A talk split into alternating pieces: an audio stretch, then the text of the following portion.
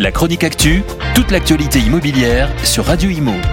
En partenariat avec Regus, des espaces de travail adaptés à chacun. La décision a finalement été rendue. Le tribunal administratif de Pau a levé la suspension de compensation destinée à lutter contre la hausse des meublés de tourisme au Pays Basque. Explication: des meublés touristiques autorisés, oui, mais à condition de produire un bien sur le marché locatif à l'année. Les vingt-quatre communes des zones dites tendues sont concernées. De plus, ce nouveau règlement permet aussi aux propriétaires d'acheter des droits de commercialité à d'autres pour récupérer des locaux.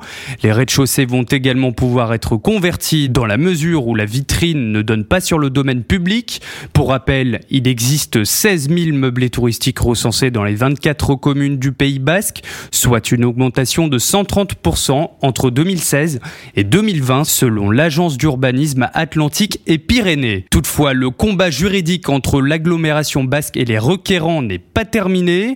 Une nouvelle audience aura lieu dans les prochains mois. L'association Alda, qui défend le droit de se loger au Pays Basque, a bien accueilli cette nouvelle qu'elle décrit comme un camouflet à l'égard des divers lobbies et multipropriétaires qui avaient multiplié les recours contre ce règlement.